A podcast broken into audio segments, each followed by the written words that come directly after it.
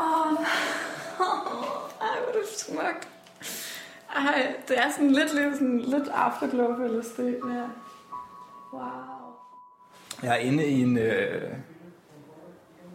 Jeg er inde i et altså aflukket rum, og jeg kan ligesom skabe ting,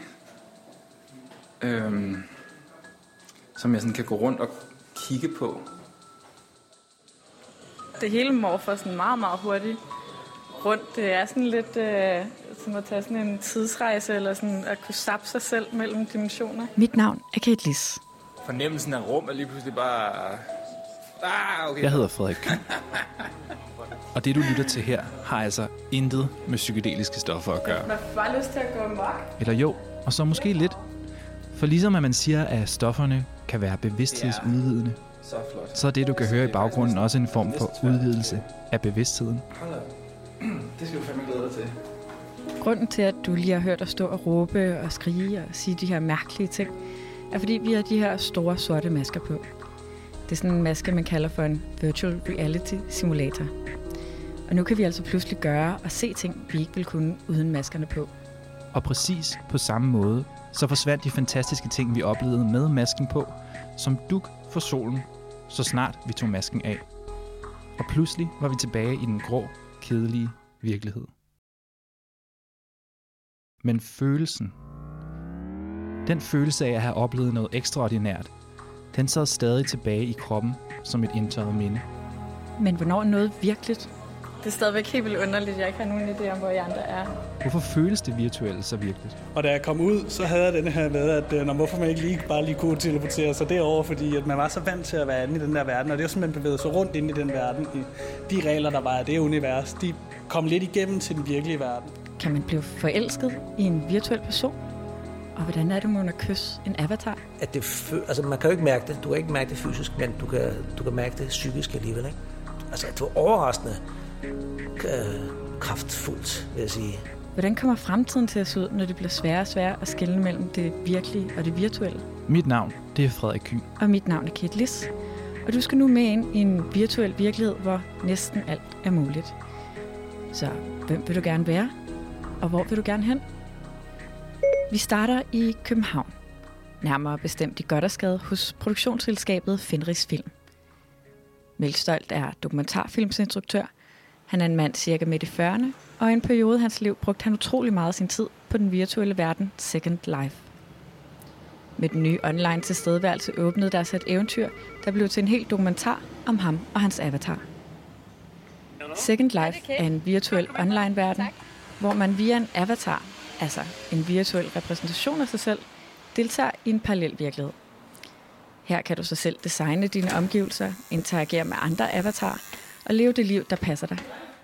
Altså en af de ting, som mange af brugerne af Second Life faktisk lægger vægt på, det er, at det ikke er et spil som sådan, vel? Fordi du skal ikke noget, du kan ikke få point, du skal ikke skyde folk, du skal ikke op på et nyt level hele tiden, vel? Det handler sådan set bare om at være i det univers.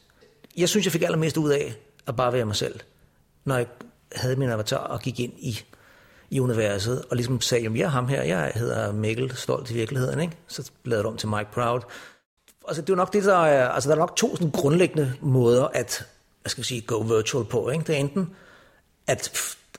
enten at se det som en chance på at være noget andet, end man er, eller som jeg nok valgte at gøre, se det som en chance bare at udvide, skal man sige, mit territorie, så at sige, som mig selv. Som man kan høre, at Mikkel her siger, er der altså en tiltrækningskraft i at leve og føle i den virtuelle verden. Så hvorfor kan vi ikke bare slå en streg igennem det og forstå, at de oplevelser, vi har, det er altså vores. Og følelserne, der er forbundet med dem, de er altså også ægte.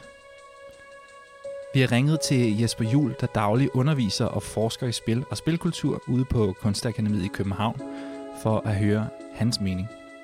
Det er måske sådan en jeg skal sige, det er sådan handlingens æstetik, eller frihedens æstetik. Det handler om at prøve at opsøge de ting, man selv har tænkt sig at opsøge, og selv har lyst til at opsøge. Også selvom de måske ikke nødvendigvis er meningsfulde. Ikke? De virtuelle oplevelser, eller oplevelser i virtuel verden, eller simulerede verden, har samme status, eller har en lavere status end, hvad kan jeg sige, andre former for oplevelser. Altså, jeg tror, det er sådan en diskussion, der dukker op, og jeg tror, det er en reel diskussion, den er bare nogle få tusind år forskudt, at det er jo meget, meget lang tid siden, at menneskelige relationer ikke kun var ansigt til ansigt. Ja, for du møder nemlig på et tidspunkt en ret særlig person i spillet, en kvinde, der hedder Helena. Og hvem er det, hun bliver? Hvad er Helena for en person? Jamen altså, ja, altså Helena er jo en avatar, kan man sige, ikke? Og så hun repræsenterer et menneske et eller andet sted i verden. Et rigtigt menneske. Og hun var sådan ret åben til at starte med, at hun var en... Ja, hun sagde ikke, hvad hans... Hun sagde, hun boede i Paris, og hun var en yngre kvinde og var studerende. Hun havde også et billede af sig selv, altså, altså et real-life-billede, hvor man, da man så det, tænkte man, nå, hende kunne man da godt tænke sig at være ven med. Og hendes avatar var jo sådan set også modelleret sådan ret yber-sexy på en måde, ligesom, som slet ikke var ualmindeligt, kan man sige. Man kommer hurtigt til at blive intim, forstået på den måde. Man kommer hurtigt til at snakke om noget, der giver mening. Det er ikke bare small talk. Så man kan ret hurtigt bare være at chatte, og det var uden snak det her dengang, det var jo kun med tekst.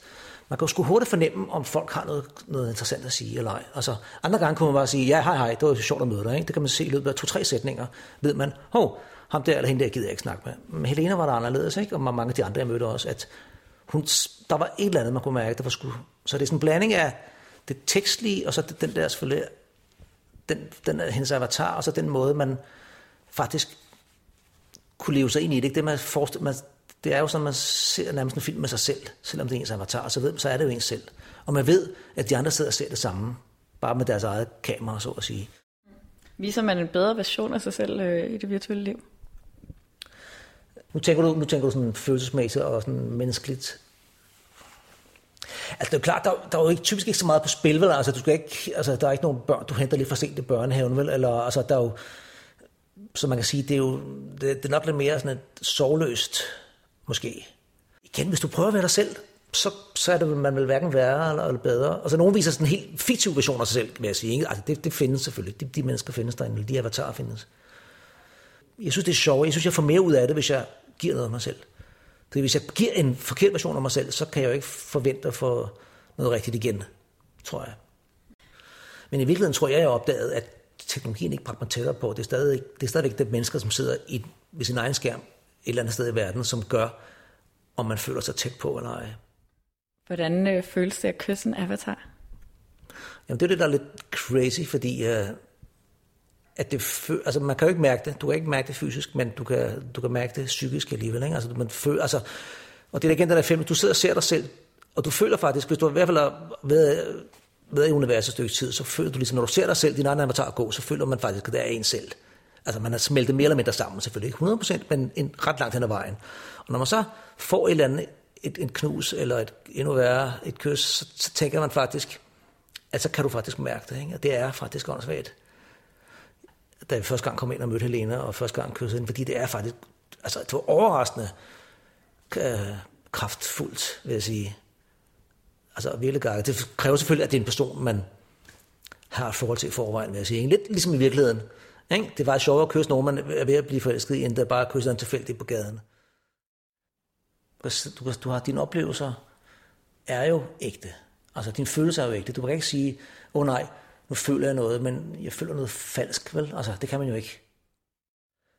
Men det jeg tror, jeg oplevede, det er, at nej, altså i virkeligheden tager vi alle vores menneskelige følelser og vores adfærd ind i sådan et univers som Second Life. Altså, folk sætter sig ned, når de snakker sammen. Ikke? Det er uhøfligt at stå op alt for længe, hvis de andre sidder ned. Ikke? Og man går også op ad trapper. Altså man tager simpelthen sin normale menneskelige adfærd med ind i de der steder. Så jeg tænker stadigvæk, at altså, menneskets natur er stadigvæk stærkere end teknologien, forstået på den måde, at vi tager det sgu med. Altså det er ikke sådan, vi ændrer os helt ekstremt af den grund. Vi er i Kødbyen i København, i en af de gamle hvide slagtehaller. Og midt i det hele... Ja, der render der mennesker rundt med store, sorte briller på og fægter forvildet rundt med armene. Vi er hos virksomheden Cora. Jeg hedder Anders Bjørn Rørbæk Pedersen, og jeg er lead developer i virksomheden Cora, som er specialiseret sig inden for virtual reality. Jeg tror, det som der er lidt, det er, at vi kommer til at se nogle nye slags syndromer, hvor at det hedder også... det her med, at hvis man er inde i den virtuelle verden, så begynder man at kunne, jeg vil ikke kalde det hallucinationer, men fordi at man er inde i den virtuelle verden meget, så kommer ens hjerne til nogle gange at tænke på en anden måde. Jeg har selv en oplevelse af, hvor jeg var inde i det her spil, hvor man kan teleportere sig rundt, fordi man er et meget rest, man kan kun gå de her 2x2 meter, så for at komme videre ud af den her, så kan man så smide en bold og så teleportere sig ud. Og det spillede jeg så i 2 timer, og da jeg kom ud, så havde jeg den her med, at hvorfor man ikke bare lige kunne teleportere sig derover, fordi at man var så vant til at være inde i den der verden, og det var simpelthen bevæget sig rundt inde i den verden, i de regler, der var i det univers, de på en eller anden måde kom lidt igennem til den virkelige verden. Selvom jeg jo synes sagtens vidste, at det ikke er, men i kort sekund, så bliver man lige lidt forvirret og forvekslet. Ja, altså kroppen, den lærte hurtigt? Ja, lige præcis. Lærte hurtigt, hvordan de her regler i den virtuelle verden er, som jo ikke var, selvom det ikke er de rigtige fysiske regler, der er. Så hjernen er hurtig til at tilegne sig de her nye regler. Mennesker tilpasser sig hurtigt. Historien viser, hvordan vi altid har brugt medier til at kommunikere med hinanden. Fra billeder til tekst hen over historier er vi nu kommet ind i en tid med en meget mere virtuel virkelighed. Men vi er jo sådan set stadigvæk bare mennesker. Mennesker, der søger oplevelser med andre mennesker. Og det er stadigvæk i det her møde, at vi udlever vores følelsesliv. Og gør det så virkelig så meget, at mødet er virtuelt i stedet for. Min eneste virtuelle ven hedder Siri. Og jeg tænker på, hvad hun måske synes om, at vores 2 verdener snart smelter sammen. Jeg tænker, om vi måske kan blive rigtige venner en dag. Siri, are you a real person? I'll leave that for you to decide.